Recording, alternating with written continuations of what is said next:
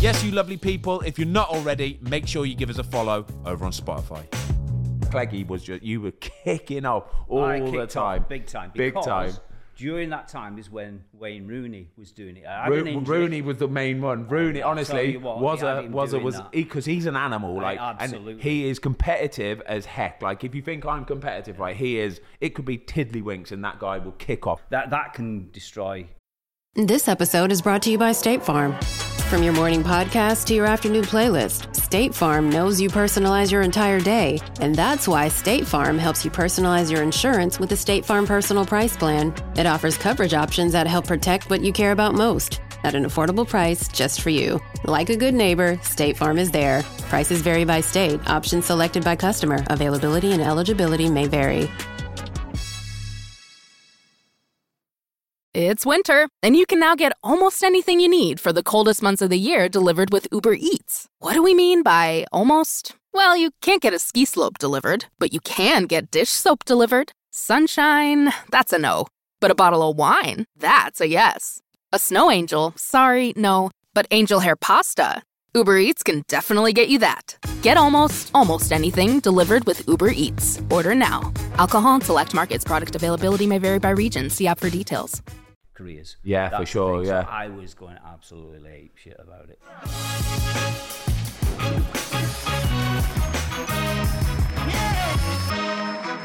Hello, everybody. This is the Fozcast today. With me, as usual, I'm joined with my friend Tom. How are you, Tom? Very good, mate. How's yourself? Uh, very, very good. We've got an exciting guest in the studio with us today. We have got the all-time, like, original bad boy power development coach. Is that what I'm going to call you? That's the one. Power development coach Michael Clegg. He has worked with some of the biggest names in football. He was at Manchester United. Basically, when they started being the monsters that they are, I've worked with Rooney, Ronaldo, Ferdinand, Vidic, Sir Alex Ferguson, you name it, he's been there, he's seen it. You've been there from the start, haven't you, Cleggy? Well, it was the start of 2000. Yeah. You know, they just won the treble, United. So um, Alex Ferguson was putting a lot into getting the training centre up to the very best it could be. You know, he put a lot of good ideas in, and fortunately, I became one of the ideas because of my kids who played there. Uh, how does that feel, Cleggy, when you're, you're from that area, you're a Man United fan, right? Yeah. And then you get the call to say, do you fancy coming to work for Man United? Well, it it worked in two different ways because the first time I got a call was from um, Brian Kidd. Yeah. And he was asking me about doing plyometrics because he knew through my kids all the types of training I was doing. He wanted to introduce new things at Carrington, you see. At, at that time, at that time in football, sort of gym work, it was a thing, obviously, right? But sort of that next level, that sort of next sort of the new thing was sort of plyometrics and power and all that. That was just starting to become a thing, right? yeah, exactly. And you and the, you were the guy they wanted to bring in to try and do it. yeah, the only problem was Brian's thinking first team, and I could understand that. But plyometrics was fairly new, and you have to get kids doing that when they're younger Okay. to develop it for when they're older. Whereas if you start off when they're older doing plyometrics, you can easily have uh, problems, you know, damaged knees, hips. Oh, injuries, basically, yeah. Yeah, exactly. Which So- is a problem when you're working with the Man United first team and they want you to hit the ground running and just improve people, not injure people. Yeah, Pallister, Bruce, and uh, you know Schmeichel and people like that. I said, Brian, yeah, I, I couldn't do it. No, no, you'll be all right. You know, I said, look, you know, I've only ever done this with kids, and the kids are coming on, but the kids, Yeah. but you're you've got top players, you know, in the world there. I, I couldn't start doing that. You know what I mean with them. Yeah. So he was a bit annoyed with me because he, you know, he, he could see Michael and Stephen, who were very, very powerful lads, you know, very fit lads. But I wouldn't do it because I know that you can get a bad name as easily as you can get a. Yeah, yeah. yeah. So basically, if you walk through the door and some of these big boys are getting injuries straight away, it's like, ah, come, come on, mate, that'll do. Back out the door again, yeah. Exactly. So I, I said that, and he, he was upset because he, he had in his mind what he wanted to do, and I can understand that. But I couldn't start teaching things that I hadn't put to adults, Yeah. especially top line footballers. You know what I mean? It had to be tested for a bit longer for me Yeah. to really understand it. You know. So, just for a bit of uh, context, Cleggy, obviously both your lads were at United at the time. Um, you were well known in Manchester for all the work you've done with the gym and etc. etc. So, is it fair to say that that the kind of club looked at your kids and kind of thought, "Wow, so he's doing something a bit different here"? Well, exactly that. Yeah, it was mainly uh, Rob Swire actually. Rob Swire was the, the, the junior physio at the time. But um, because Michael and Stephen had gone in, I got got to talking to him about different training methodologies and also injury prevention and stuff like that. And he was really looking for stuff himself, Rob. And when he he came to the gym, you see, and I showed him all the stuff I did with boxing and plyometrics and Olympic lifting and everything. Oh, that's perfect for the club. But of course, he was only a junior at the time. So I think he went and made it known what was going on. And then, of course, um, Brian went to uh, Brian Kidd went to be manager of Blackburn Rovers, Yeah. and he took the head physio. So then Rob Swire become the head Moved physio. up. Wow, yeah, okay. yeah, yeah. And yeah. as soon as that happened, it, it was moving into Carrington. It was all like almost like doors opening in incredible ways to give me an opportunity. yeah. And this was in 2000, wasn't it? 2000 when Yeah. I first went in. I first went in doing the under 18, you know, the, the youth players. Yeah. Um, and so our Stephen was one of them. So I did a lot of boxing and jumps and plyometrics and weightlifting and everything, and they loved it. Was that because it's safer to put you with the 18s to start with, a new guy through the door, and with what you're saying you're going to do, it's difficult to do it straight away with the first team? Absolutely, because at the end of the day, you know, my main training was with kids. Yeah. It was always kids, you know, from six years old all the way up then. And you're learning through experience what, what works and what doesn't work and Yeah. what can be potentially dangerous. So I had the opportunity with my own kids. And of course, you know, I, I had four kids, uh, four lads who were doing all this different training. And, and what they do, they're doing training, so the mates come and train with them.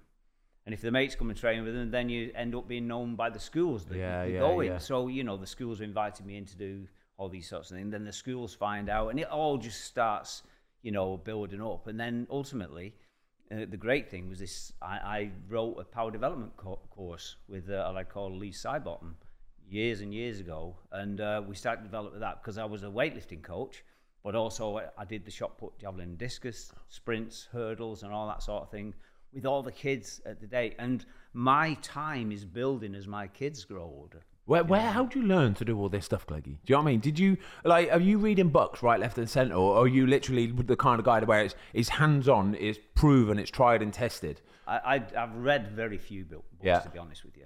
Uh, my training was about watching my kids develop. There's one thing about training your kids is the main, main and most important thing is you love them. So first of all, you want to don't want to do any damage, but you also want to give them the best opportunities. Yeah. So I looked all the time, whether they was doing weightlifting, or football, or boxing, or whatever, and I looked at them compared with other people. And as you're looking at them, you can see if they're boxing with somebody where Mike's lacking, where Stephen's lacking. Yeah, you know, yeah. and, that's, and so what you do is you look at what they've got and you put the bit that they haven't got, Add it into it. add it into what Yeah. my kid hadn't got. And you could see that it works as long as you pay attention and you know what they're doing. You start showing them the other bits that they've got. You know, the, the, the Yeah, other kids, yeah, a- a good boxer or a good weightlifter or, or whatever. And then you train it into your kids. And, and it's all about the minds of kids. Well, if they're training it and somebody who's a really good boxer, they don't want to keep getting punched. Yeah. So you say, right, you're going to have to defend yourself like this, and you're going to have to throw your punches like that. So they'll listen to you. You know, if they go in a weightlifting competition, what do they win? It's about winning, you know. And well, how can I beat him? Because look what it can do. So we do some training, and, and it works, and so everything's building up. I think I think this is for me. This is the this is why.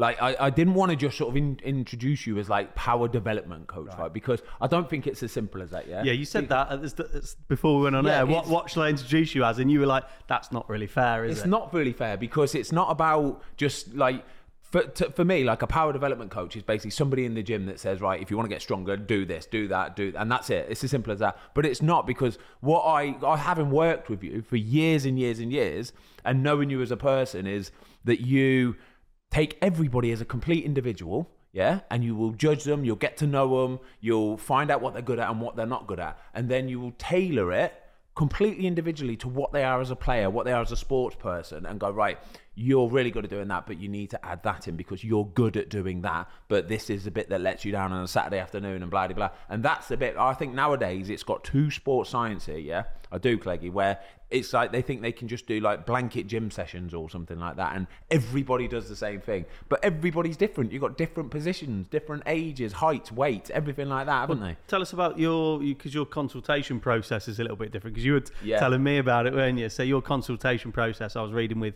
with Keano um, in particular to start with was was about having a cup of tea, wasn't it? Yeah, exactly. If you want to work with somebody properly, you got to know something about them. You know, find out what their their experiences are. You know, what they're good at, what they like and don't like. Because you don't want to start pushing them to do something they don't like. If there's other things you can do that they will like, you know what I mean. You want their training to be enjoyable, and that was the thing with Roy. He'd done some boxing before, you know, but he weren't doing any boxing at United. So I said, well, we could do some of that. He said, oh, could we? I said, yeah. But you know, um, I've heard people saying that I was in the ring with Roy Keane, you know, slogging it out. That's totally untrue. I didn't do any. We didn't do boxing as in sparring. It was about using the focus mitts and boxing techniques that apply to football. Yeah. That's what it's all about. Taking the bits that are important that you can splice onto somebody that can help them in football or whatever it is, the weightlifting techniques you can do that will splice into a footballer to give him more power, you know, for I've got a quote. I've got a quote from the book that I really like. Cleggy, listen to this one. This as soon as I read it, I thought, oh yeah, I like that one. That's really really nice. Um, and, and it goes like this: It's about what passion you can stir within them to give them the drive to get ready for whatever they need to do in their sport. So basically, whatever is, whoever you're working with, whatever it is, whatever session you're putting on for them, it's how to apply to them, how to get them to go yeah, this is going to really push me today. This single thing is going to push me. And I think that is, that's why I didn't want to introduce you as a power coach because you see somebody as a complete individual and then you will trigger something in them to go, you little mank dickhead, I'm going to do this to beat you today. Like, that's the beauty of what you were doing back in the day, though. But that's power. It's the power of the mind. What you're doing is stirring them in their mind, Yeah. and that's what makes them powerful. It's not the exercise itself. Of course, you've got to do the exercise, but it's what you put into the exercise Yeah. that makes them powerful. Now, one of the things that you must remember, I used to tell stories, Yeah. King David and stuff like that. You know, uh, I, I'd try and inspire them in some way with a little story that made them think about their situation Yeah. and what they're going through. You get inspired by a little story. Well, there's no weightlifting going on. There's no boxing going on at the moment. You inspire their minds. Yeah. So that's where the power is in the mind. What they do then is transfer the knowledge that you're giving them of how to do an exercise that will relate to what they ultimately want to do. And it's a process that you've got to work through. Yeah. And it doesn't come from a computer. It Yeah. comes through consultation. It comes through um, relationships Building a rapport with somebody. building a relationship. Now, the thing about it is, what you're building, and this will sound corny for your podcast, but it's about love. Yeah. I'm not talking about love you have for a girl because she's nice. There's different levels of love, though. Exactly. Yeah. There's lots of different levels of love. And what you do when you build a relationship is you build a respect, a rapport, and a love for each other. And then you're looking with more passion at what they need and what they tell you. I mean, some of the hin- injuries we had at United, Yeah. you know, Alan Smith and, Yeah. you know, others, you know, horrendous um, injuries, and they want to get right. Mm. So I work with the physios, and the physios are fantastic at United. Rob Swire and John Davin and, uh, you know, uh, Neil Huffy. Huff and Yeah. uh, Richie. Great guys. Yeah. I, I love them guys because they re- really were passionate themselves. And what I can do is learn from their um, physio bit into the rehabilitation where, where we start working together. And then we become a team. And it's not just about me or the physio or the player. It's about us working as a team. Yeah. And we have to understand each other, what we're going to do and how we're going to do it. And so that we're always talking about the players and what's going to help them to be at the best. Yeah. But the most important thing is, is inspiring their minds that they're capable of overcoming the problem. But actually, during this period, you know, you're having a rest from playing, we can work on things that you've never had before. Yeah, it's true. Become an even better player. Yeah, I think um, one thing I've learned over my career, and obviously I've had plenty of injuries. I've done my my cruciate three times, all that kind of stuff. But I think because I was at Man United at a younger age, I got to see up close and personal the people that you're talking about there. Like Huffy, when I did my ACL, Huffy was my was my was my sort of like um, physio basically, um, and I needed to feel like I had somebody like like a dad basically, like overseeing the whole thing. But then also when I went to work with Cleggy, it was already it had already been spoken about that morning about what we were going to do and how to treat me. And then Huffy knows me as a character, Cleggy would know me as a character, and then they could tailor it into a way that would appeal to me. And not only that, so so at any time I'm doing an exercise, I might be tired, I might be a bit sore, a bit stiff, or whatever. I know that whatever exercise I'm doing, it's for the benefit of me. It is for the benefit of me, and that was, I think, that was a really good grounding for me. Is getting to see those guys at Man United, yourself, Huffy, Davo, Richie, all those kind of guys, how they worked, and that sort of held me in good stead going forward. So then, whenever I did get more injuries, which I bloody did, by the way, because I got more cruciates, I got broken foot, things like that. You know, I knew how to deal with it and, and move forward with it. It was really, really good grounding in that, in that sense, anyway. That's really interesting. So, Cl- so Cleggy, what were your um, first impressions of a young Ben Foster? oh, I can't say that in public. can Yeah, I? you can. I'll tell you my first impressions of you. Go on. You go first. He was young and he was really wanting it so much, so much uh, that he'd, he'd given everything to, you know, be the first team uh, goalkeeper working towards being the best goalkeeper he could ever be. You know what I mean? Sometimes you've got to sort of, you know, say, oh, back a bit, let's do this, let's not get too much of that. You know, he was uh, quite headstrong, you know, he really wanted things. Y- you can tell from the p- passion of his podcast what he's been like, you know what I mean? So that's always something that you've really got to work with, you know what I mean? You've really got to understand each other. And we had a great um, time. Yeah. Um, what was it, about four years or something yeah. like that, you know, we worked together. And, and I really, I got to like the guy. I mean, you know, I've been, I was also working with a lot of others, but me and Ben got on really, really well. I used to call him the bear. He hated that. Yeah. I used to call him the bear. He reminded me of a bear, you know, who could rip things apart. Yeah, tell us, tell us the one about him and Chris Eagles and the medicine ball. Oh, he wouldn't want me to do that because that was very, very embarrassing. I don't remember this, by the way. He's making the story up. There's no way Chris Eagles. He was a freak, Chris Eagles. He This was. is the truest story I've ever told. It's good. And, yeah, so we're in in the uh, the, the big gym uh, at Carrington. You know, not where the weights Yeah, are and yeah. everything in the big gym. Yeah. And we had a medicine ball, and there was me, you, and Davo, right? So Davo said, Let, "Let's try some throws." So of course you throw it up. And then uh, see how far it can go, and then oh, I can do more than that. Davo said, "I didn't get involved. I was just watching you two. It's nothing to do with me. This, you know." Yeah. And so you're throwing it up, and then Davo gets a bit further. You say, oh, I can't believe that. You know, I'm gonna, I'm gonna hit the roof. I said, you better be careful. You start hit the roof. you know, you, Brilliant. So, so the the two of them there, they're getting very, very close to the roof. This is a five kilo. uh, Davo's a big bloke as well, you know. Oh, Davo's a big, strong yeah, bloke, honestly. really Lean, well, big old biceps, like big, strong bloke, weren't he? Yeah. yeah. Not quite as big as him. Nah, no You know chance. I Yeah, mean? yeah. But you see, this skinny little pin walks in the gym. And I said, Who are you? He said, Oh, uh, I'm called Chris Eagles. Have you never heard of me? nah, I've never heard of you, mate. He said, What are they doing them to? I said, Well, they- they're working on a bit of power. You know, Ben's a goalkeeper, you know, he's got do all sorts of power stuff, you know what I mean? He said, Oh, he said, It looks quite easy, that. I said, Well, don't say that to him. He'll rip you apart. He said, Can I have a go? I said, Ben, throw that medicine ball over. Chris Eagles picks it up, six stone two, and launches it at the roof, and it hits it. Some people were very, very upset at that. I could not believe Well, I it. know how competitive you are. Oh, mate, it hurt. Yeah, it hurt. So then, uh, you know, he couldn't hit the roof, Ben nor John, only Chris did it. And then, oh, let's throw it this way, let's throw it that way, Yeah. and throw it at walls and everything. But, you know, it was a bad day for you, that wasn't it? It's fine. I don't mind it, mate. Because like, uh, that- uh, don't get me wrong. At the time, it, I was fuming, mate. I was absolutely raging. But, but Eagles was he was like a freak of nature. Like he he was he was he was so slight. He was skin and bone almost. like was, slick yeah. back hair, eyebrows plucked to within an inch of their lives. Everyone was just going, "This is just ridiculous. Like, what's the point?" Do you know what I I mean? tell you what we used to do, Cleggy. Well, I didn't used to participate, but um, this is how comp- we used to have the odd night out in Leamington, where we live, obviously.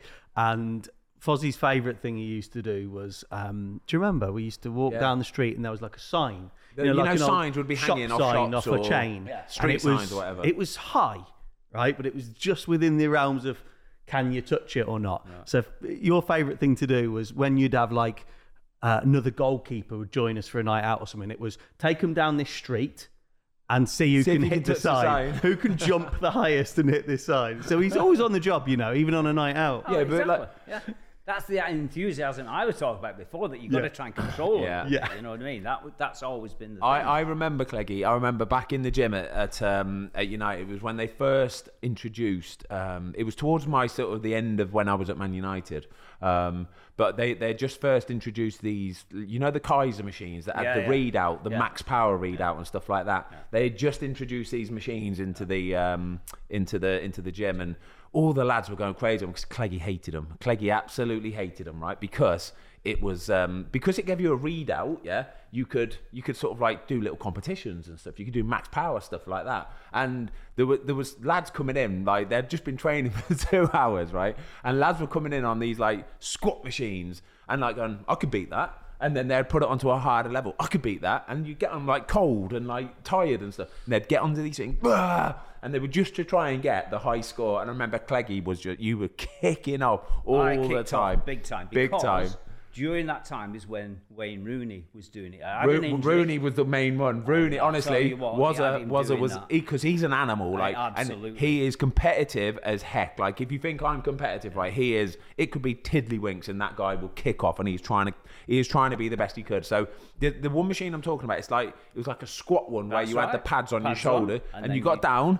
And you had to push up ah, and give it that, and make the and we had a board behind the thing of the high scores and stuff like that. He was going mad for it, weren't he? He's got, you know, he's got a, a bad injury. He's coming through it, and it needs to be overload training pencil bit at a time. No, straight onto it, whacking it out, and that's how you get breakdowns. All Yeah, the time, you I know. That that can destroy careers. Yeah, for That's the sure, yeah. So I was going absolutely ape shit about it.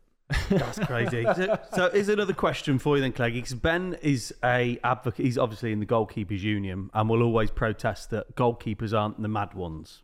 Um, what's your opinion on the goalkeepers? Come on, Well, Cleggy. he obviously doesn't know much about goalkeepers then, because all the goalkeepers are crackpots. You know what I mean? They're not even footballers when all said and done. Yeah. You know, they, they just throw the ball, the ball about and dive. Can I, can I just say you've worked with some of the biggest boys as well, by the way. You've worked with Barthez, Yeah. yeah. Schmeichel, did you work with him for a little No, bit? no. Didn't get the chance to work. So Barthez, Van der Sar, you've had Tim Howard, Yeah. um, some Roy proper Carroll, yeah, yeah. Roy Carroll, some proper big characters, big goalkeepers. What about the first one, Mark Bosnich? Oh, Bo- oh my yeah. gosh, He was really Bozzy. interesting. He was a really interesting character because he's one of these who thought doing so, certain types of training is going to help him. And before I came, he had his own personal coach. Oh, okay. And the, the, the problem was, as I went in, I was, like I say, doing power development. This was, this guy was like a strength coach. Yeah. And he was having him doing lots of heavy weights. Yeah. And you could see, because I, I, I was a, a watcher of the games at that time, because Mike was on the fringes and everything. You know, you sometimes get a game and everything. So I'd watch. And I thought, Bozzy's got a load of really good traits. Yeah. But he's doing all this heavy weightlifting. What, what, what sort of heavy weight? What are you like talking? Legs, over legs or bench and- and stuff, upper body. Yeah, everything. Oh, okay, yeah, yeah, Legs yeah. and upper Yeah, okay. So they were going for strength. Yeah. And, you know, you can say, well, you need a lot of strength and stability in goal, but you also need to be, you know, reactive and be able to really Yeah, be sure, more yeah. powerful and str- strong. You know what I mean? It's not often you're holding somebody off with your arm. is it? Exactly, yeah. Do you know what I mean? So I, I said to him, listen, you know, you need to be getting rid of all that stuff. You're putting on weight, Yeah. whatever you are. the harder it is to jump. Exactly, Exactly, start yeah. putting a five kilo plate on your back Yeah. and start trying to jump as high as you did before. And I I really saw, you know, Big change. big changes. Really? And uh, and then of course he disappeared. You know, I mean, I didn't know anything about that. You know, why or whatever. Yeah. But uh, that was that when they brought Barthez in. Was it after Barthez was after Bo- um, Yeah. Bosnich, yeah. Yeah, I, I can't remember the, the sequence. Well, if, if you had to if you had to categorize, like if you had to describe, try and do a bit of a sort of like general sort of uh, explanation of each position, right? So it's, it's goalkeepers, defenders, midfielders, strikers, right? Let's let's try and do a blanket sort of description of what they're like as characters, what they're like as people, right, okay. traits that they might have, for example. yeah? Right, yeah. we'll start with. goalkeepers, crackpots. All right, so we've got that. there we yeah, go, goalkeepers. So, so he always defends the goalkeepers, but you, mate, I'm not being funny. Look what you're up to at the moment. That would that would say that there's an element of um, If you look crackpotness Yeah. in there. your life now and track it back to being a kid, I would say the traits that you're showing now are exactly the same as a kid. Yeah. because you're good at being crazy. Yeah. You're good at doing. You just gotta channel it. It's exactly what you said there about putting your camera in the corner of the goal and Yeah. getting away with it by filming things and you know it, it listening to your voice and then you you're showing people and letting you know out on the radio and stuff like that. That has got there's a certain of, type of mind that is able to do that. Yeah. Like, you know, walking down the street, seeing a sign, so going for it, and then getting everybody to do it because you wind people up. now, as I see you, you know, as You a really do. at the back, you're winding people up. You're talking all the time. You're shouting at. I love it. I love that because you need to keep people at the back because there's so much going on, especially the defenders. You know, they're watching so much, especially at United because we had really good defenders, Yeah. And we used to be attacking a lot back in the day when I was there. You know what I mean? Attack, attack, attack. So Yeah, it's course. dead easy for the defenders just just to switch off the tiny bit and then you get caught. Yeah. Well, you weren't, they weren't, weren't going to fall asleep with you at the back there, was they? You Shouting know away, I mean? right? Exactly. So, uh, do you honestly believe that goalkeeper's a little bit crackpot, a little bit mad? Yeah. Yeah, I mean, th- the one that probably wasn't was Edwin. Yeah. Now, he, he was like, in, in some ways, he was like a scientist. Yeah. Do you know what I mean? He just knew his way about the goal and, and the area. The world, mate. He knew his way about everything, didn't he? He was incredible. yeah, Who was who was the like goalkeeper wise? Because uh, Fabian Barthez was quite interesting, wasn't he? Yeah, well, it was because he, he, he wouldn't train as a goalkeeper. I mean, um, Tony Coton Yeah. used to train him. Yeah. So he, he wouldn't he didn't want to do goalkeeping training. He just wanted to play out. so he was playing out. Like the kid at school. Yeah, honestly. And then Tony said, "Right, let's go." Oh, I, am knackered now. I need to go. Uh, I need to go in the gym because he wanted to train his chest. He only wanted to train his chest. in the gym. That's Nothing wrong with that, all but before that, he used to go in the in the uh, in the where the ladies were doing the, the washing and everything. Yeah. And uh, he used to have a fag with Yeah, them. he what I'm did, yeah. So he'd always come in, then. Do I, I heard he would have them at half time and stuff like that. Like Yeah, he would, exactly, he, at yeah, half time during games, like he, in the Premier League, he would go into the toilet. He would find like if he could get a window open or something like that, and just have a little cheeky fag kind of thing. It's incredible, isn't it? Yeah, it, it is incredible. But but if you look at certain things, I mean, goalkeeping is in and around a small area. Yeah.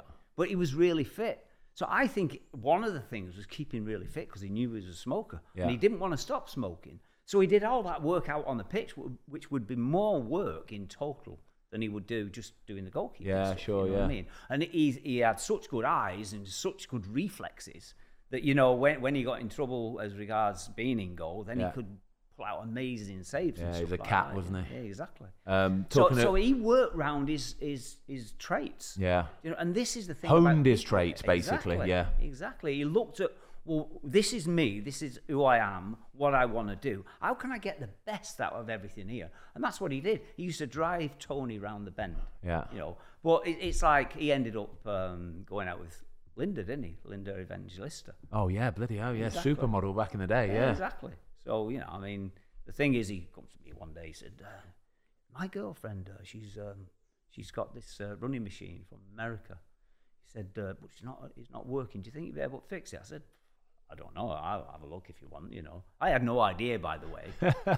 so he says, "Oh, can you go on such and such a time?" You know, and uh, obviously there's always people in the gym, and he's asking me. And, th- and then they said to me, "Do you know who his girlfriend is?" I said, "No." He says, "Linda Evangelista." Yeah. Are You kidding? He said, "No." Proper old school model back in the day, like wow, incredible. Exactly. Yeah. So I had to go to their uh, their apartment, Yeah. in Manchester, on Deansgate. So I'll go down there and I knock at the door and nothing happened. And knock again, and then you know the, she's got one of these eye things. Yeah. You know, and I'm thinking, oh, she's there behind that. Uh, anyway, she, the door opens up. There's this old lady there. You know what I mean? So oh, that doesn't look like Linda. You know what I mean? And she, oh, come in. I'm thinking, where's Linda? You know. Anyway, you know, she'd you know, I, I got her hair in in Curls and stuff. all that sort of stuff. No makeup on, and she had some skinny pajamas on or something like that. And it wasn't for at least 10, 15 minutes that it, it, I worked it out. It was her. Yeah. You would never have thought that she was that supermodel until she starts to speak to you. Yeah. And that's when you see something completely different because the personality, the way she was, was like, wow. Really, yeah. What a beautiful woman. You can imagine then, as she's starting to talk about the problems she's having, and that she was asking me about me doing personal training for her, and I need to do, you know, work this, that, and the other, you know. And it's like, oh my goodness. It's not actually the looks Th- that's beautiful about Yeah. this woman, it's her personality. She's Uh-huh. absolutely fabulous, you know what I mean? Wow. And so it was uh, it was a fantastic day. Um, can we? Um, I, I mentioned uh, Barthez with his cat-like reflexes. I think we need to introduce um, the fourth guest on this uh, podcast today. By the way, um, we've actually got a dog sitting on the floor. T. It is Cleggy's dog, and uh, Cleggy, do you reckon you can just get him to stand up for a minute? T, come here, quick. Look at this boy. Come here. Hey, T. Is this being filmed? Yeah, of course it is. T. I haven't got any makeup on. Oh, come here. Do you realise how old I am? Look at this dog. How beautiful is he? Come here, you. Oi, T, come here. What's this? Say I love you. Oh, you. First dog on the podcast. There you go. There you go. You're a goodish boy. yes, you are a goodish boy. You finished, Fozzie? I just keep looking at him on the floor down there, Oh, just thinking I just want to stroke by him. the way. It's all He's such a good boy. He's 18 months old, he is, by the way, and he's just been sat there like good as gold, hasn't he? yeah.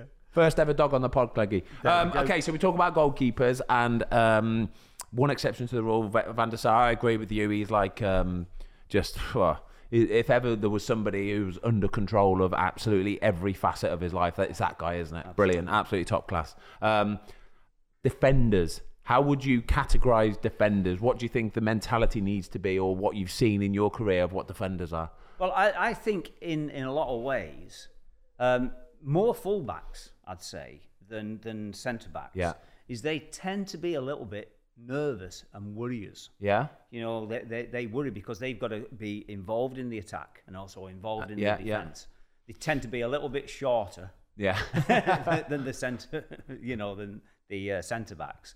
And I always found that you know personalities like Denis Irwin and Gary Neville and, and people like that, they tend to have this um, little bit of nervousness about them. So when they're in training, they would ask you more questions about what you're doing and why. Ah, okay. I mean, Gary Neville was the worst of the lot. Yeah. But what a great guy he was. Yeah, you know for what I mean? sure, And, I mean, he- he's he was a couple of years older than our Michael, and our Michael was trying to break through. But Gary had done such a good job, Yeah. especially with his partnership with David Beckham, Yeah. that he really was, the, you know, the number one um, starting right back right basically. back yeah. yeah. Um, but you could tell that he was quite nervous about, you know, I've got to go out and, and really perform. Yeah. You know what I mean? So he was looking at every aspect. Now, the great thing with Gary is that um, he, he had to cut out some from his nervousness. Yeah. You know what I mean? So he played guitar. Yeah. And they were telling me that um, he, he had this kid who was um, teaching him guitar, you see. Why, why did he want to play guitar? Just something to get away from playing Really, yeah, to switch he off plays and- football 23 and a half hours a day. Yeah, true, yeah. In his dreams he'll be playing Yeah. football because that, that's his nature. You know, he's a very dedicated lad. Yeah. He was the biggest moaner I've ever come He's across. incredible, oh, wasn't he? Never stops moaning. But that's all about that bit of nervousness and Yeah. wanting things right, which I don't disagree with. Yeah, you know yeah. what I mean? So uh, he, he was having guitar lessons off, off this kid. And then uh, he ends up playing for the first team. So I think he was paying something like 40 quid a session, or it might have been 20 quid, and he put it up to 40 quid, and he went absolutely mad. Because he Gary. found out he was a Man United Exactly. footballer. So he, and he was telling me about this, and I said, "How good are you?" He said, "Well, well, I'm not very good. That's why I need a teacher." I said, "Well, um, I play guitar, not very well." I say, "But I can give lessons Yeah. because lessons are simple. If you know how to teach something, if you you know got Process, habit- you know the- how to pro- Exactly, yeah, the pro- processes it takes, yeah. So he, he used to bring his guitar in, and I, I give him guitar lessons. So that was really good because we then got on Yeah. really, really well. And again, it's all about relationships. If you really want to get somebody to the top level, you've got to have a good relationship with them. It's not about crunching numbers on a computer. And that's what I've always said that. That's why I've always had my chair in the gym, never in an office anywhere. Yeah. So that people can come and talk to you because it's more about their personality, about their feelings that you need to know to really train them properly. Yeah, because then you can tell when they're struggling, then you can tell when they're on, on the eye. And that really, to me, was the skill of Alex Ferguson Yeah. because he didn't do m- many coaching sessions. What he did was watch everybody training under the likes of Steve McClaren and you know um, Mickey Phelan Yeah. and Carlos Queiroz came in. He just used to watch the sessions, pick the team, and, that, obviously give the team talk. But the rest of the time, he was observing the players, and that's what I learned so much from that, from his observation and just seeing what he was like as he's walking around the place because Yeah. all the lads were coming into the car park at the back, you know, as you remember, and his office was there, so he was overlooking. So when you was walking in, having a laugh and a joke with your mates on the on the uh, telephone as you were going in. He's watching you. Yeah. And then he's watching you as you're going out onto the training ground, having a laugh with the lads, which you always were, you know, to go and train. He's watching all that. He's seeing everybody what they do, what their traits are, and his his mind was able to take in a lot of knowledge. I, I believe I never saw it, but I believe he had four televisions set up together in his in his front room. He's Yeah. watching four different games at the same time. now that's incredible. But you see, if you watch somebody like Alex Ferguson goes into the canteen, he might not even re- recognize it himself, but he's watching everything and he's seeing what people are like. He's looking at personality because he knows out on that football pitch, it's personality that's going to take you the, the Yeah. furthest. Personality. You know, of course you've got to be able to play football. You wouldn't be there if you weren't, but it's the personalities. And I heard all the time over the 11 and a half years that I was there, people saying, oh, he's picked the wrong team today. He should have had him and he shouldn't. But there, he's watching the players all the time. Yeah. So he knows who's up for it. He knows. Better than anyone. Ex- better than anyone. That's why he's so, so damn successful. Well, his office was in, like I say, it was on the corner, of the building, and um, uh, it was, it was exactly like that. So he used to watch everything, right? And he would be watching training sessions. Sometimes he'd have a little walk down, and he'd stand and watch at the side and stuff like that. Um, but then around the building, you knew he, you knew there was a chance of bumping into him somewhere. You knew it, and it was always like it would fill you with dread at times, honestly, because he he knew what he was doing, but he would put you on the back foot, didn't he? He was the master of it. Like whatever it was, however he approached you or addressed you or what he said, it would put you on the back foot. and he must have had so many people sort of like blubbering and going, um, Everybody. Um, He was um. the master It was it. incredible, wasn't Exactly, it? It was yeah. something about him. It was incredible. And even at lunchtime and stuff like that, he would come and sit with the lads. Yeah. He would sit next to somebody. Like it could be, it could be me. It could be Cleggy. There could be anybody, one of the office staff, and he would go and sit next to them, and he would talk to them. And it was just, yeah, he oversaw and heard absolutely everything. Didn't necessarily need to be on the training pitch, training or coaching, or he knew people knew how to do that. That was fine. It wasn't about that, was it? Was like idle chit chat a thing? Because I obviously never met the bloke. You've worked under him. You've worked with him. Was he always talking to you for a reason? Was there always like a, a design to his conversation, or would there be a bit of idle chit chat? I think there's, I think, yeah, the even in the idle chit chat, I think there's a design behind it. Yeah, though. do you know what I mean? He's a, he's a Scotsman.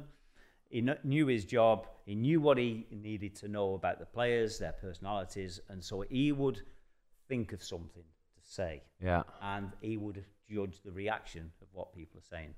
You know, and and that was a master key of his character. Yeah, he's incredible, wasn't he? What a guy. Um, okay, midfielders. So we talk about goalkeepers, defenders. Um, Well, hang on a minute. What we we've only done right back and left. okay, do a centre back then. Give me a centre back. Well, I'm I'm going to give you a Rio Ferdinand. Okay. And the reason I I talk about Rio Ferdinand is because he was one of the very first who introduced me to the, the, the mind. Yeah. So, Rio, I used to watch him play, and he always seemed to be in the right place at the right time. Yeah. You never saw him do a 15 metre sprint, Last ditch tackle, all last that kind of stuff. a- Yeah. an all out header. Yeah. I used to say to him, "You look like you can play the game, smoking a cigar, Yeah. with your Rolls Royce. yeah, exactly, with Yeah. your, with your slippers on."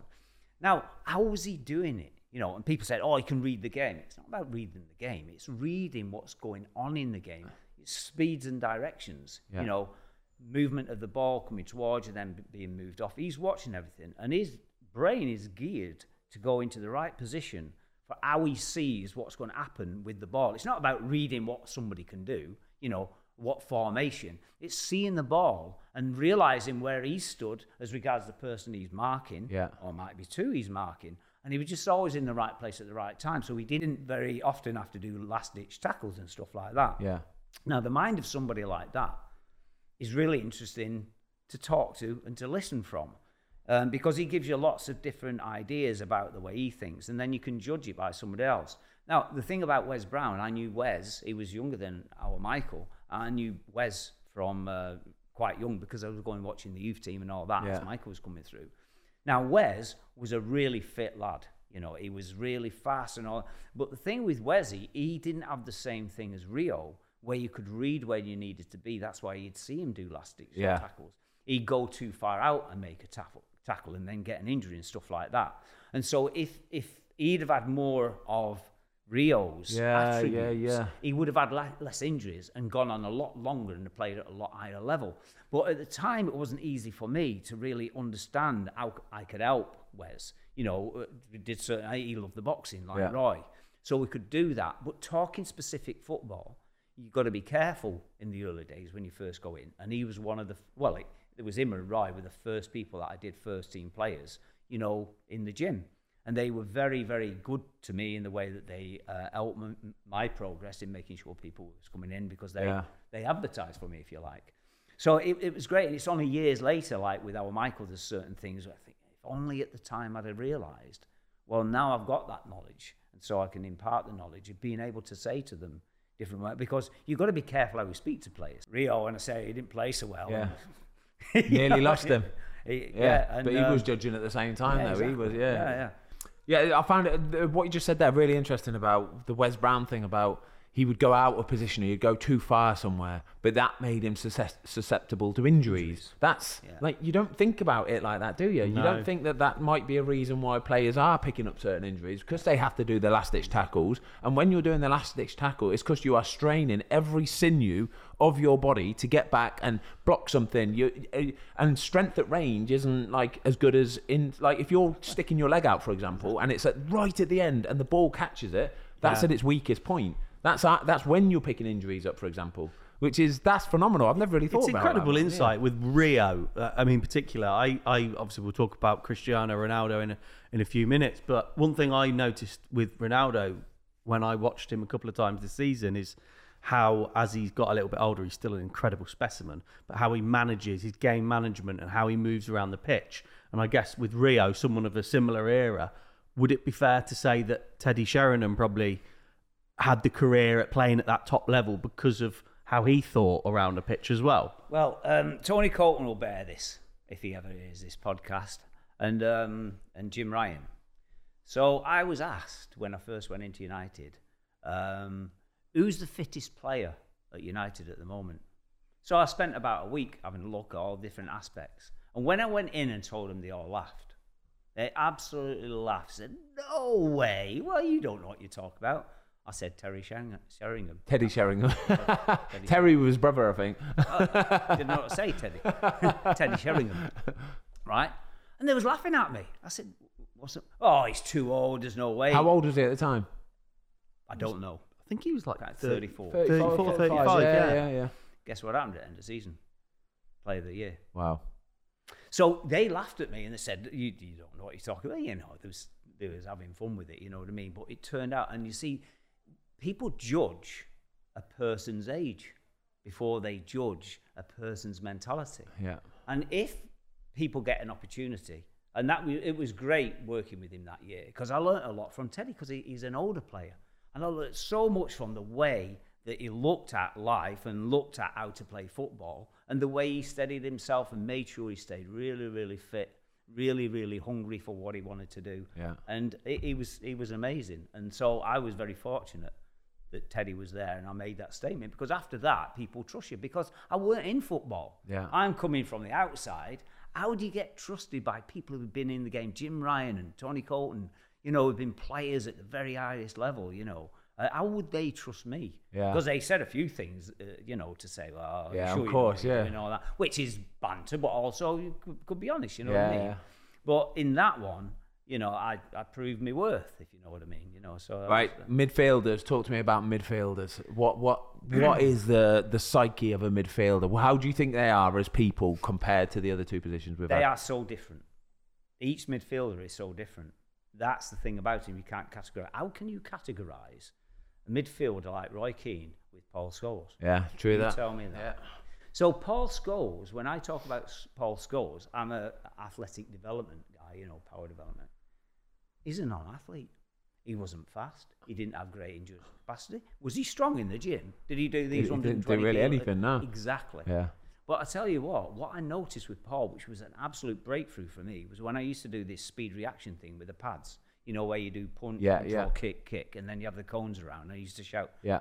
In that three meter space, nobody could touch him. He could turn so quick. But also, if you've got seven cones out, all different colours, whereas everybody, because I, used to talk to him and used to taunt him and stuff like that, well, like that's why I used to get thrown around like a, a rag doll, you know, uh, wrestling.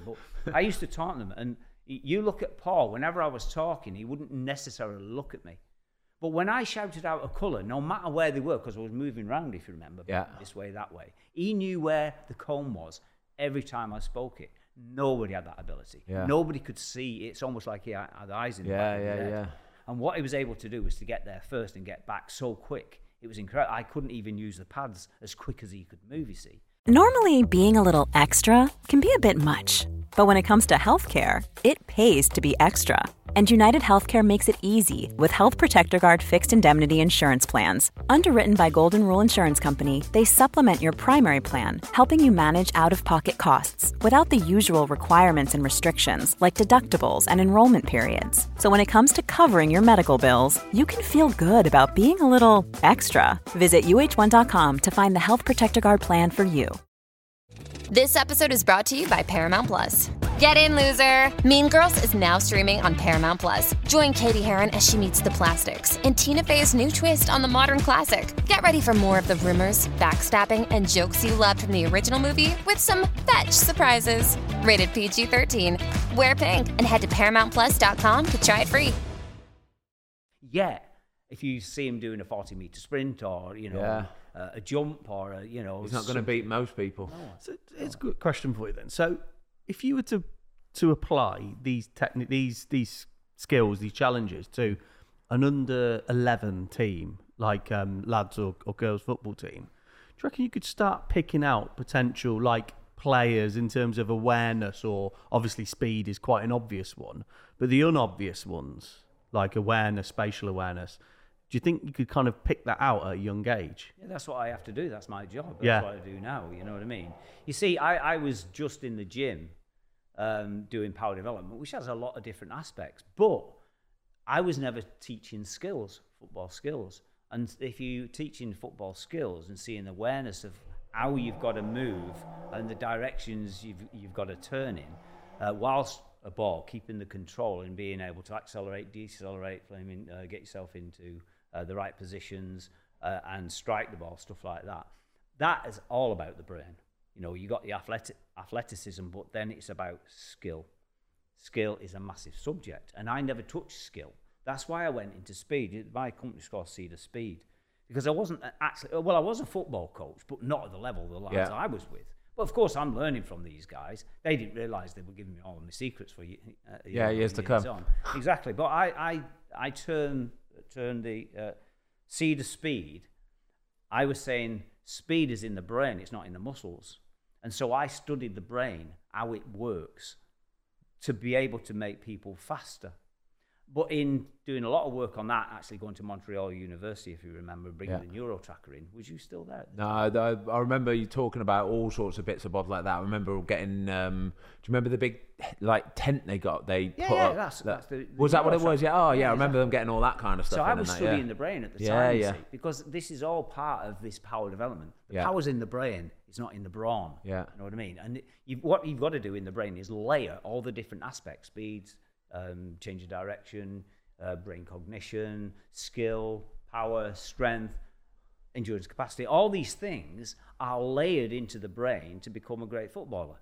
Well, you've got to have a sequence of, layering, and also you've got to be able to change from speed to strength to power to endurance capacity to cognitive processing in, in, in an instant, in milliseconds, to be very, very effective. And of course, I'm I'm being taught all this stuff by these fantastic players who were top in the world. You know what I mean? Well, not they had they had. Uh, I remember at the time as well. We had um, Gail Stephenson, didn't Yeah, we? exactly, So the eye lady. So there was an uh, uh, United at the time. We had um, an eye that we basically called her the eye lady, Gail, who, who sadly passed away now. But um, she she had been at the club for a long time, and a lot of people were very sort of uh, skeptical. Is that the word? Mm, yeah, Not skeptical. absolutely. Maybe probably just didn't think it really applied to them or didn't need to do anything. But she she basically she was like um, she would teach you to. She, I remember teaching me basically to warm my eyes up. So when when I was about, mm. she was like, when you play a game, do you you warm your muscles? Yeah. And she was like, do you know your brain, like your your eyes, all the muscles behind and stuff like that. Do you ever warm your eyes up? And I was like, no. Never. Why would you? And she was like, "Oh my god, you need to start doing it." And she I remember she made me get a Nintendo DS it was back then, yeah. That's what Servo. Yeah, yeah. so like she used to get made me get the, one of these little Nintendo like gaming machine things, and there was like a brain training one, and there was one for your eyes specifically as well, where and it was quite literally you would be looking to your left, and then you had to try and see stuff out the right corner of your eye, and then you would have to pick the dots and blah blah blah. And honestly, it, your eye it improved. It improved she like had a little speed, re- your- speed reaction Yeah. uh, thing, you know, where The you, Batak thing. Yeah, Yeah, yeah, same but a as little, that. she had a little one on Yeah. the desk as well. Yeah. So this is where I learned the other aspects from people like Yeah, Gail. But nobody Because else did that. Nobody else in the world probably no, was doing that at that time. But that she was, she was in at Man United two or three times a week working with players, like everybody as well. You're talking Giggsy, Scholes, like Alex Rooney, Ferguson Ronaldo. wanted Yeah, her to be have access to every player because he wanted their eyes checked. Yeah. Now she was looking at the function of the eye, like say the muscles and how they work and whether they're warmed up and whether they're strong and all that. You know, they do. I went for an eye test yesterday and they talk about what's going on with the back of the eye, whether it's healthy or not. Yeah. Well. Gail would be involved in all that, and the, the reason it came about was United struggled early in one season. I don't know if you know this story, but uh, she came in because um, she realized, because being a, a lifelong United fan, Yeah. she used to sit at the bottom of the stand and she could sort of see in line with the players. Now they started wearing a grey kit. She was a Yeah, grey okay, I remember And this, she recognised that they can't see each other properly. is this where this kit. came from? Yeah, Do you remember the grey kit where they lost to Southampton. Southampton? Southampton, yeah. they changed it at Yeah, half-time, didn't yeah. they? Exactly. And it was Gail that had, had prompted them because she was going to the matches and said, it's the kit. So then Alex Ferguson brings her in and then she sets off on her journey, which was great because we had her in there, you know. Yeah, yeah, yeah. every- And so they were getting proper eye tests on all these things. And this is the thing with Sir Alex Ferguson. He brought all these things in. Yeah. Different things. I mean, he used to do massage at one time. You know, as a manager, he Wow. used to do massage. So then eventually, he said, I can't do this anymore. Let's bring some more massage. Yeah, yeah, masseuses in." yeah. So this is the thing about building, like with Brian Kidd, like he's trying to, you know, uh, it didn't work with me because, uh, you know, like I was saying, he probably went, you know, up to the first team a bit too quick with the things he was asking me for. But there was alive. The whole place was alive. It was a unit, a, a team working together. The relationships were fantastic. Yeah. And that's where what it's all really about, relationships. Because within the relationships that get on, guess what there is a lot of? It's called love. Yeah. It's love. Yeah. It's how you work together as a team, liking and I. This is my bit, and I'm working with them that relates to that bit, and then like me with the physios and stuff like that.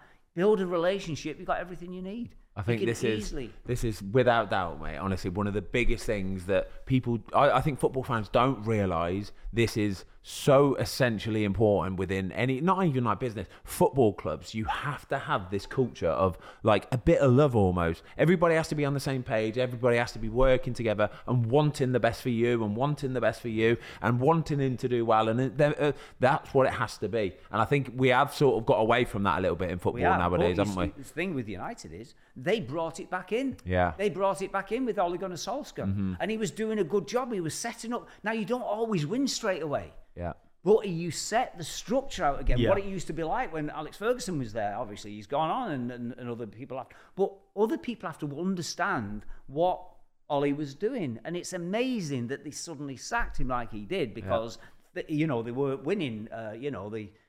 The actual whatever. games, yeah, yeah. exactly. You know, but he was setting the structure. He was setting everybody in line because he remembers back before any of us came along Yeah. in the nineties. You know, and then how it in in from 2000 to 2010 when he was there. You know, he's looking at all the different things um, Alex Ferguson's bringing in and his staff, and he's recognising where each. It's like a jigsaw puzzle. Yeah. You're putting the jigsaw puzzle together. Then, of course, you know, people leave, like I left myself, and Alex Ferguson ended up retiring, etc. And you lose it all. New managers coming in don't understand that relationship that you've got and how everybody's job is so important. They, they, oh, they get rid of this and bring somebody else in. He's my mate, you know, so he can come and do Yeah. his job. It's a culture, isn't it? That Yeah, and you can't you can't develop and uh, hone a culture in a season, No, can you? absolutely. God, It's no. a lot longer Well, than that. Managers don't even Can get a season nowadays. mate. No, they get don't. fucking- Well, to me, Huh. they get seven games. If Yeah. you lose, lose the first seven games, you're Yeah, down you're road. gone. Oh, yeah, So true. the thing is, that these people who bring people in, I think they need to look at what they've done before and the relationships that they built in the clubs that they were successful. Yeah. And recognise they've got to do some work before they bring a coach in to for him to understand what's mm. going on. You know, and for him to have a similar thought pattern as what's going on. Because just going in with a big stick nowadays Don't work as a manager anymore. don't Yeah. work. It doesn't, You know, I love listening to Roy Keane when he's talking about what's going on with United and this, that, Yeah. and the other. And he'll say things about players. You're not allowed to do that anymore. I know. Are you? Yeah, That's what true. Roy does. Yeah. And that's why Roy Keane had really great control of the players when he was there. It was Yeah, fantastic. it's true. Fantastic days. But they don't want that anymore. You know, you got all these protesters who would say he shouldn't be saying this, he shouldn't be saying that. Yeah. But that's how you get the team together. It's a team, and you have to have somebody with a voice, and he had a great voice at the time. He did, Roy was hell. absolutely fantastic. He- When- once, Roy, once Roy moved, it gave opportunities for others to come in Yeah. and do their thing. So, I mean, they actually did really well after Roy left as well. But he kept it together for a long, long Yeah, time. yeah. Well, to And be he- fair, he had other people who, who, to be fair, could fill in for Roy, like likes of Gary Neville. You know what I mean? Yeah. People like that. Ryan Giggs, even though he weren't the most vocal, if he said something, you listened. Ah, Absolutely. there was a, there was a listened. succession plan, wasn't there? There was a succession plan. Like I can imagine that when someone like Roy Keane leaves the club, it's going to leave a bit of a hole. Of course it is, but they've got strong characters. Yeah, the th- culture's there to bring Yeah. the next ones through, like you say. Yeah, well, what what it is, somebody sees Roy go, it's an opportunity for Yeah. certain people. I wanna take that got- place, yeah. Exactly. Yeah. I remember him having a go at um, Alan Smith once. Yeah. Um, so are you trying to take my place? They said, Roy, absolutely not. And, and he was serious. He was not trying to take his place. But he recognised the fact that I have to be a strong character in this team, as it worked out. You know, he ended up with that horrific injury and he never Yeah. really got it back. Do you remember? Do you remember the season? I think it was before he got that horrific injury. He came back from pre-season and one year, and he was just, oh mate, the Was that the pre-season of he'd him. been with you? Was it? well, The the shape of him was that that season with, with you. Oh mate, he was he was a joke, wasn't he? He he came back, hit the ground running like you could. See, everybody genuinely went. Wow, like we might have a serious, serious player on our hands here. Shredded, Such like a shame. faster than everybody, like outrunning people. he Like wanted to be in the gym all the time. Oh, he was all over the incredible. He was incredible. You know, Yeah. he was a fantastic guy. Alan. he was great lad, weren't he? Yeah. Brilliant guy. Can we just um, touch on Scholesy? Because I've got a question which I'm really fascinated to hear your answer on. If Scholesy was in the Man United Academy now, the way that football is with big, powerful players and whatnot, if he was a 14 year old kid in the academy now, Scholesy, would he graduate to the first team? Absolutely. Yeah. It's the mentality of learning what the others have got. That's what I'm saying all along. You've got to understand what they've got and what have I got. What can I compete with that against? That's the master blaster that who can look at what other people have got and think, I am worried about you. Because I'll do it this way, and if I can't do it that way, I'll do it another way. Yeah. So he used to sort things out in his mind to be able to do it. And Ollie Gunnar Solskjaer was very similar in the fact that very often he was sat on the bench. What do you think he was doing? Chin down, oh, I've not been picked, Yeah, oh, true, yeah. and all this sort of rubbish. You know, oh no. No, he thought, well, you know, there's a good chance that I'll get on at some point Yeah. because the gaffer always does, gets me on. So what's he doing?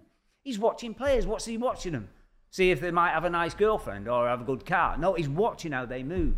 So he's watching each player that he might come into contact with in that game. Yeah, And looking he's for weaknesses. Exactly. He's looking Yeah. for weaknesses and exploit the weaknesses and comes in and scores a goal. That's what it's about. There's your, there's your Paul Scholes. So there you go. Even now, that's you don't really get many of them nowadays. You don't like. To be fair, you got to give it to someone like Divock Origi at Yeah, Liverpool. yeah. Very sort of similar thing where Jurgen Klopp will bring him on and he will score you a goal. He will. He does it. He brings him on with ten minutes to go, and more often than not, he's he's scoring a goal, and he comes on with a smile on his face. And it will be the same thing like Ollie was. He would be sitting there watching, thinking. Gaffy, you need to bring me on now because I can see this centre back. If I go in that side of him there, it's a goal. I know for a fact it's a goal. And that was Ollie all over, wasn't it? always smiling, always happy. Yeah, you're on the bench today, Ollie. That's cool. That's fine. I'll sit there and I'll study the players that are in front of me and I'll wait for my chance. And when it comes, I'll score you a goal. And he did it for the team as well. It wasn't about doing it for an individual. It wasn't like, oh, I'm going to score a goal and yeah, I'm going to show everybody how good I am. It was, uh, I'm going to score a goal for the team and it's going to help us today. And that's what it is. But isn't isn't that what Jurgen Jurgen Klopp's been at Liverpool for? all through it. Yeah, how- brilliant. What six seven years? Yeah, now? six, seven years. Yeah. And within that time, he built that culture. Hasn't Exactly, yeah, exactly. Yeah, he's built like what Man United had back in the day, where everybody was just doing it for the team. They were helping each other out, and that's all it was about. Brilliant, isn't it? Yeah. He? Fantastic. Uh, we, we've got to ask you. So obviously, um, we haven't touched on Mr. Ronaldo yet. So. In your book, The Power and the Glory. So we'll put a link in the description down below. It's a banging book, It's by the a way. great Cleggy, book. I don't even read books, and I've read your book. That's saying something, mate, honestly. I Even- bet you fell asleep a few No, I haven't. I No, haven't. I, I read it on the way to work in the morning. I've got young Jamie here who's driving me, and I've got to sit in the passenger seat, and I've read it the last la- this last week, and it has been brilliant, mate. Absolutely enjoyed every second of it. You normal- so, so like I say, link in the description down below because it's a belter, mate. it's a banger. no- normally, I think I, I I'm not a massive reader, but I tend to read sports autobiographies. And what I loved about it was that it's it's you know you're not an athlete at Man United, you're um, part of the coaching team. So it's that really unique insight as to kind of coach player relationship and. Um, And some can I the- just say as well, stories- yeah, some, of the stories are incredible. And you'll read the book, honestly, right? What you'll do is you'll read the book and you'll build this picture in your head of what Yeah. Mike Clegg is as a person. You'll probably be thinking of like a little gremlin or something like that, right? And you're exactly right. that. And that's Michael Clegg. He's a little gremlin, but he's a legend. Like he's a proper, proper bloke, proper person, and we're thankful for you here today, mate. So right, what are we talking about? Big, big Cristiano boy, Cristiano, Ronaldo. CR7, yeah. Right, um, mate, talk to me about Ronnie. He's the man, weren't he? Yeah, I'll. Have you ever seen anybody as as as driven, as dedicated, the has got the ability, the the pace, the whole package basically? Have you ever ever seen anybody quite to that level? Because there's levels, but there's there's there's Ronaldo level. Do you need to ask me that question? that answers it all. No, because he come in with a plan. You see, kids when they're younger, they don't have the plan. Yeah, They don't see what's going on for them in their life, their growth rate, the things that they need to do. Again, it's all about watching other people. It's it, he was doing a fantastic level. What I was doing as a coach, he was doing it as a player. So he recognised what he can do and he can do. But you know, and he had to be able to compete with them. But also, he wanted to be unique. He wanted to be just him, no, not like anybody else. So that's why he spent so much time practicing. But you see, there's a, there's a balancing act with practicing. You know, you can, uh, you know, you can train and train hard all the time. And we got a lot of people who train hard all the time, but that's not necessarily the thing. You see, you've got to train correctly. The most important thing in football is skill. And the most important thing in, in football skill is putting the ball in the back of the net because that's how you win. Yeah. Score a goal. So his mind is on, well, how do I score goals? And so he, he has to have the circuit tricks, the circus tricks, sorry, which people used to pull him down about. But he was practicing. He used United as an apprenticeship. And what he was doing was pra- practicing everything that he needed to do to make sure that people couldn't spot him and think, oh, he's going to do this. Yeah. He's, he's going to do that. You see, with most lads, when, when I've seen it over the years, they practice something, then they put it into a game. If it go, goes wrong, guess what happens? stop, never use Never it again. Never use again. Yeah, But he weren't up to that. He thought, no, that's the wrong, uh, wrong way of doing it. I'm going to practice on my own, make sure I've done so many hours practicing that. Then I'm going to take it into the train. Now, who's he training with? Some of the best players in the world. Yeah. So he's training, practicing these skills and understanding how they fit with these really great players, defenders and midfield players, you know, can take the ball off you.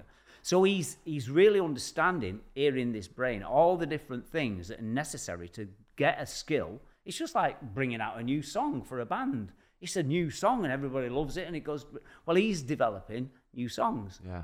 So what he does, he practices something, uh, and then takes it into the training games, and then he'll put it in a game. Yeah. But he's not going to put it in against Chelsea or Real Madrid. He's going to put it in against Derby County or somebody Nice, down the yeah, bottom. that's a good way That's how it, you yeah. hone your skills. It's not rocket science. He was not a rocket scientist. He was a very simple lad who understood structure.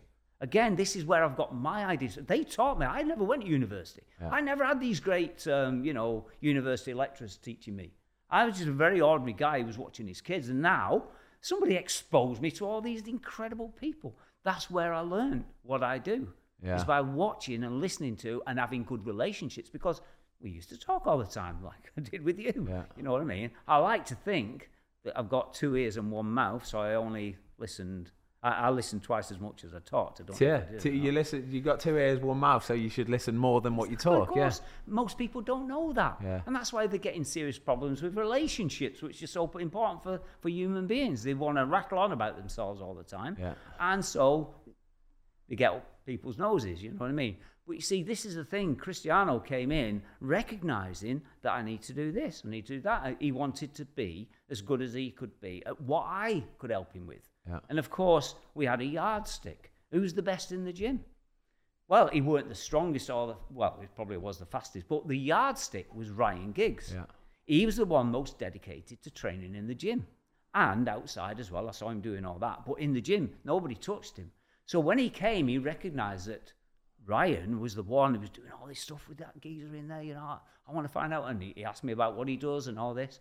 And of course, he made sure that he did as much as him, did he? No, of course not. More than him. If I want to be better than him, I he need was to the do first more one in than in the him. morning, weren't he? Of course he was. He was the first one in by far. Not just messing about either. He was he was good to Never go. messed Yeah, He not, was- not for he the was- sake, not Nah. for the sake of oh, Absolutely. I'm first. He was in the gym. You hear that a lot in football, don't you? He was first in, last out. Yeah. That's if you're having a cup of tea. That's one thing, Exactly. isn't it? Yeah. Exactly. The- It's, it's the work rate that's important, but it's the work rate at the right type of work. Most players don't do the right Mm. type, type of work because they haven't got the guidance to do the right Yeah. things. You know what I mean? That's the thing. You were you're talking before about specifics of different um, positions on Yeah. the pitch. Well, they all have things that are more necessary than others from another position. Yeah. So they've got to be specific to what they want to do. In development, this is more difficult because as a 10, 12, 14, 16 year old, you could start off as a striker and then end up as a centre back, or start off as a winger and end up as a right back, Yeah. or, or vice versa. You know what I mean? So you've got to allow yourself to learn across a range. That's why when you was talking about, well, if you picked a kid who was 11 years old, you know, what you could pick, pick out specifics. Yes, you could. But remember, they've got to do everything as well. They've got to do everything Mm. Yeah, plus yeah. the extra on this. And that's what they need. You know, you've got to be looking at getting everything in there because you're building a foundation. Yeah. And then what you do, well, spearhead for you, what you need to do. This particular guy is going to be great at making tackles. You know, you can put extra work into that. Yeah, hone those sort Hone of those the, the essential skills. skills, Exactly. the one specific skills for if, for whatever position you are. Uh, Build everything, but then as you get to uh, even as a certain age, you need to get to an age where you go right. I've got that in place now. I need to really drill down on it. And I think Ronaldo had already exposed himself to everything as a kid. He had done everything. he must have played every sport going. I guarantee it. But then he got to an age where he was like, right, I need to just now drill down and just come up with a complete repertoire of tricks and all blah blah blah blah blah, so I can bamboozle everybody on a Saturday afternoon. They don't know where I'm going to go. Yeah. Incredible, wasn't So, it? so when Ronaldo, so in your book you said Ronaldo's come in and said, "I'm going to be the best in the world, and you're going to help me." When he said that to you, did you just believe him? Did you think, okay, or were you kind of thinking, "Well, he's he's just talking here"? Was this early on in his career? Did he? w- Was this literally once he had signed, he came and said when- that? when he, he, he'd probably been a week. Yeah. Probably been a week looking round. Yeah. But remember, there's only one person I trust. Do you know who that is? Yourself? God. I love Never it. trust me. Oh, my goodness. I wouldn't trust you, Cleggy. Oh, I wouldn't either. No, God, you see. So I don't trust anybody what they say. What I do is just use these things.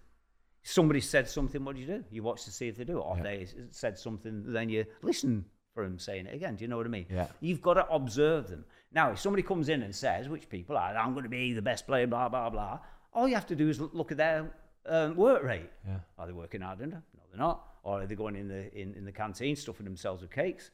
No, they're not. So it's very easy then, once somebody's made a statement, just to observe, which is what Sir Alex Ferguson was the greatest at, observing people's behaviour. Dead simple. Yeah. And it's how you learn relationships. And then he was doing it. He was coming in day in, day out, relentlessly doing it, wasn't he? Well, you know. I've never seen anything like it. what was he like? Um, what was he like as a teammate, Ben? He, he was incredible. He um he had. Do you remember? He, he's got this one thing. I don't know if he still does it, but he used to have um like don't get me wrong, brilliant top lad. He was a lovely kid, wasn't he? To be fair to him, like a, a, a lot of people think he's a big bit of an ego, and he's not. Honestly, behind closed doors, he's chance. he's a he's a lovely kid. He's a really good kid. Um, he used to like being the last one out of the changing rooms. So on a Saturday afternoon, right? You know when all the lads would line up and go out and stuff like that. He would he would love to be the last player walking out, the last one in the line of eleven, and it's like. He, he, uh, he would it was premeditated why he did it, but it, it would be like everybody's because everybody was waiting for Ronaldo. Everybody wants to get a glimpse of the main man himself, and he would make sure he was the last one walking out of that tunnel. And then as soon as he walked out, everybody would really start clapping, really start giving it. And I know for a fact he would have been that kind of guy who's gone. Yeah, here we go. Then that's kind of given me a, a little bit more of a buzz, as if he even needed it anyway. But he would give him that little bit more as well, and then that was it. The, the rest was history. He would go out and he would do well, exactly what he's always done. Would he socialise with the lads? Yeah, he was just like a normal lad. He was like he was like anybody else. Don't get me wrong. He's probably not hanging around in the, the, the pubs and having a pint with you and stuff like that. But he's he's hanging around with everybody else in the canteen and in the gym and stuff like that, socialising, having a chat. What did you see on telly last night? All that kind of stuff. Just normal, normal, normal lad. Yeah, normal lad Absolute normal lad. um, you, you said about um, having monsters in the gym and powerful people in the gym and all that kind of stuff. Um, there's one bloke who when we were when we were in the gym a lot and I was injured and I was coming back from rehab with my my ACL because I think I was out for eight or nine months in total with my with my second ACL. There was one lad who was injured quite a bit with us, um, and I've got to say I think he might be the strongest person I've seen in the gym in my whole career. Was Louis Saha. Louis was a f- he was a joke, wasn't he? He was a man mountain machine. Seriously, incredible, wasn't he? Yeah, it, you know, to have a, a physique and the skills Yeah. that he had was incredible, absolutely incredible. But why did he have so many injuries? Yeah. That was the thing that was always on my mind. And you know, you can pick up quite a lot by understanding um, people's home life and stuff like that. So I, I used to have a go at Louis because um, I, I, got, I had five kids. Now, you know, I'm a horrible old dad, you see, because I wouldn't let the kids in the bed. I had to get up in the morning and Yeah. work all day. Now, the trouble is with, and this is quite a few footballers, this, what they've got a job to do, and it's a big job. You know, it's not an ordinary job. They're earning fortunes because they've got to do something special. They've got to be better than others. And I had a, a go at Louis a few times because I asked him, "Oh, how'd you go on for sleeping and stuff?" Because we had a big sleep thing. Yeah, we did have a big sleep, I, didn't I got this um, Bed, bed by sleep num- number bed. Sleep by numbers. Yeah, sleep number bed, absolutely, yeah. What's this then? well, well, this company said um, that there's, uh, you know the players and certain staff. I, I did a little talk for him, you see, about sleep because I do a lot of the, you know, he's talking about, you know, painting my bedroom black, you know, so, and, and having nothing in there, you know, to interfere with my sleep. So I was really into that. Uh, uh, I do a lot of meditation and stuff like that. So I did a little talk for him for the sleep by numbers bed people, and they give me one of these beds cost an absolute fortune. Yeah. And basically, what it is, you you press the button. You know, it, it can be uh, hardest is hundred percent, of course. It's air pressure. It's all done on air pressure, exactly. basically, so it can adjust it to how heavy you are at certain positions you lie in. And you would add, you, when they installed the bed, they'd have somebody come round and they'd plug it into a computer and they would could see all the pressure markers, so they'd know. So eventually, they'd find your exact sleep number, wouldn't they? Yeah, exactly. So it's a great thing. But you see, um, during them days, um, I was talking to Louis. I had a, two or three kids at the time. These beds were like 20 grand, by the way. Yeah. Like 20 grand these beds were. And every player and like most of the staff just got given these beds. They were incredible. absolutely. And um, Louis was allowing his kids in the bed at night. Now I I know that if you if you got to work hard next day, and because I did myself, you know what I mean. You can't afford to have the kids in the bed. Now the fact is, most people who are married, they've got a wife, and very often at Oh, very go on, let level- them. Go on, let them. Yeah, have, Let them come in. Yeah, yeah. And, and I said to him, right, you know, you need to get a bed on your own and stuff like that. He said, oh, she'd go mad if I did that. Yeah. Louis, you know, but if you don't get the right rest, it means you're not healing. yeah. If you want to get real healing, which he needed because he was having a lot of these breakdowns, Yeah. then your sleep has got to be absolutely so important in your life. And it wasn't important enough, in my opinion. Yeah. You know what I mean? Yeah. Now, I could be totally wrong. I'm not saying I'm right, but it's the one thing because I lot, watched him train. He'd always warm up uh, correctly. He'd, he'd do his stretching, his flexibility. He, you know, he'd do his skill stuff. He'd come in the gym, and like you say, he was a monster, weren't he? Yeah. But why did he get so many injuries?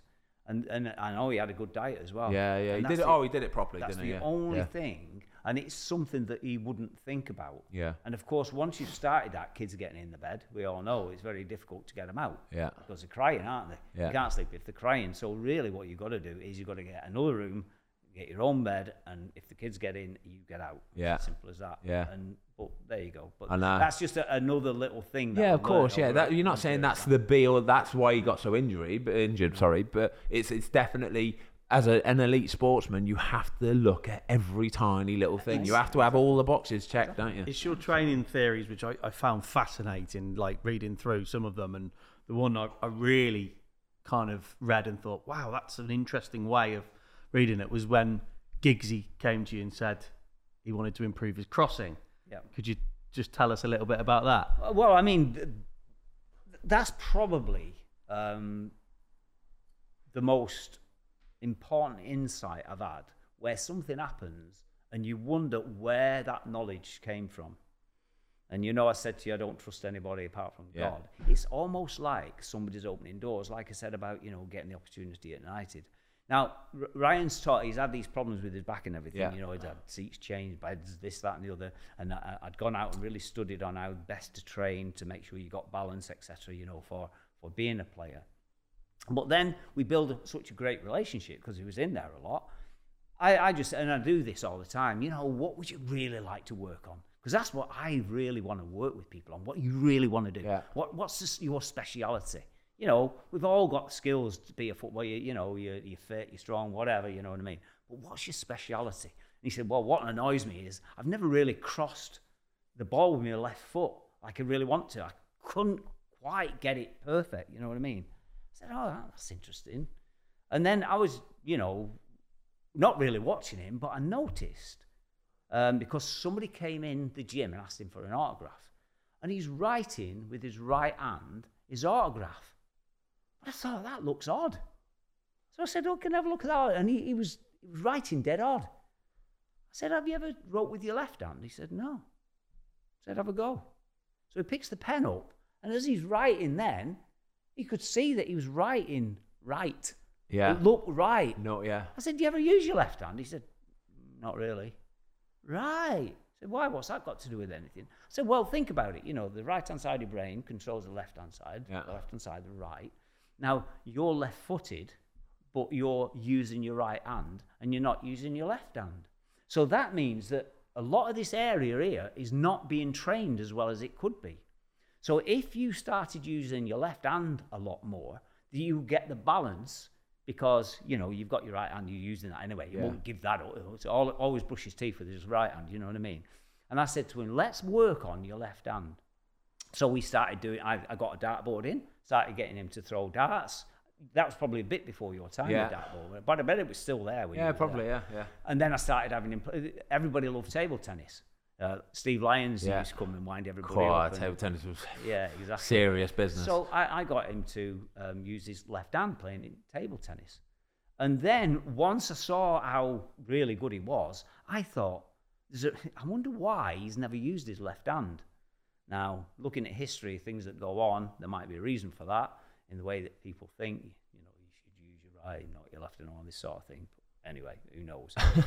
what I decided to do was get him on this, and then I got him in the main gym, you know, and got a fit ball. And I said, right, I want you to run. Away. I can't believe he even listened to me either. Yeah. That was the thing. I was really just playing um, with his mind, trying to see what he was Playing with of. one of the best footballers in the world at this moment in time. It's bonkers, Well, it? that's right. Yeah. Roy Keane said to me once, "We crash test dummies for you." Yeah, hello, yeah. You're just prodding us and poking us and like Exactly. taking stuff out, yeah. What do you do? You know, Yeah. you're there, you're given an opportunity. So I was throwing fit balls up in the air, and he was running up the left hand side and then hitting the football as it's in the air. But I was making sure that he's using his left hand. Do you know what I mean? As he's getting himself ready for that kick. And of course, that then become more trained. It was far more well trained. Yeah. Would that be like uh, from a balance perspective? Balance, exactly. It was balancing, balancing the brain, balancing the body, and then suddenly you've got everything working together as a team. What do we keep talking about? Teamwork, relationships. You've got to have relationships. Everything talking. Exactly. Yeah. But listening a lot more than talking. Yeah. That's fascinating. And did the did the did he hit a few more? Yeah, he did because there were there were a few stats done, and they told me that I, he has it more Improved. Boston, Wow. Yeah. So you know, I, I was very fortunate, and that's why you know uh, when I went through the book and wrote everything. I, I mean, I didn't write it with Steve Barton. Yeah, yeah, yeah. And um, but obviously I had to write my own little story because mine's not an autobiography. That book is not my autobiography. yeah. yeah. That's a book of stories. My autobiography would not mention a lot of that stuff. Yeah, sure, on. yeah, of course. You know, so but, but it's a book of stories. But I had to write my storyline. Yeah, I know, yeah. to make- You have to narrate it a little bit. It Exactly, has to have a bit of you in there. Yeah. Yeah. Um, right then, so Cleggy, you've been in you've been in sport, you've been in power development, you've been whatever for how long now? Many what 30, 40 years? Yeah, I started coaching when I was twenty. Bloody Um, hell! And what are you now? Seventy five now? Yeah, Yeah, no, 80. 82. Yeah. Yeah, yeah, yeah. So so it's fair to say you've seen a few things, and in your opinion, if you had to pick one thing, which is pretty stupid and pretty hard to do, but what is the most important thing you need to be an elite level athlete? What is the one most important thing? I would say one thing, but then people would tend to, you know, pull funny faces at that. Yeah. Because we don't know how many are connected. But the most important thing that I've found through my life and talking to individuals is the most important thing is to believe in God. Yeah. That's the most important thing. Then it's not about any one thing, it's bringing everything together as one. So you become a unit. Now, that's not just about yourself, it's about the people that you're with, it's about your family, it's about your friends, everything. It's trying to bring everything together as one, which is what God is all about. God is love.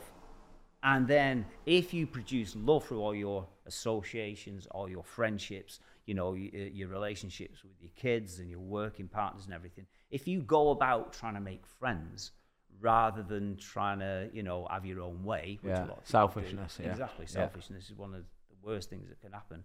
You could be the best that you can be. Yeah. So it's not about any one thing. It's about bringing everything into the one. And the thing that really glorifies that is God. Yeah, I think um, I think as I've got older and in football, don't get me wrong, I'm not a religious person at all, but what I do believe in is you have to have a balance in life. You can't just be full headstrong on you know the right way and this should be like that and I'm going to say it that way and I get my way and it. It's not about that. It's about yeah, you might be good at something, but then you've also got to work at other stuff just as important. You've got to have a bit of this, you've got to have a little bit of that. You've got to enjoy yourself away from it, take time to relax and treat people and look after people, build relationships, that kind of stuff. And I think that is maybe it does come come into the sort of religion side of it a little bit, like, but I think that is the most important part of not just elite sport or whatever. It's about life, is having a balance, all that. I think. I think what we've discussed with Man United here is testament to that, isn't it? Everything that you two have been talking, all the stories and anecdotes, Yeah. have kind of said it's all the same thing, isn't it? It's teamwork. It's it's it's and actually adapting and trying new things. That's why and- yeah. United in those years, absolutely in their pomp. oh, smash people out of the water, yeah, didn't they? but that's when you look at the evolution now, and it's sick. It's funny, isn't it? Football, like when we were kids, me and Ben are the same age, and we were uh, of Man United, weren't we? Like growing Yeah. up, it was Man United. Before that, it was Liverpool, and then it's funny how it comes back around again, and it's now Man City and Liverpool. Yeah. But you look at look at the the club and the main guy in charge, Yeah. and and it's an Alex Ferguson. it's it's not rocket science, It's an Alex it? Ferguson. It's Pep Guardiola, but it's Jurgen Klopp, but it's an Alex Ferguson. It's that way of doing things. But that's Yeah. interesting what you said about Ollie. It's really, really interesting because yeah. you start your mind starts wondering and go, well, maybe if he was given like Yeah, another if? two Exactly, seasons, exactly. Yeah. what would the culture of the club be like? What would the leaders that he'd have brought into the dressing room? Fascinating. Cleggy, you've been incredible, mate.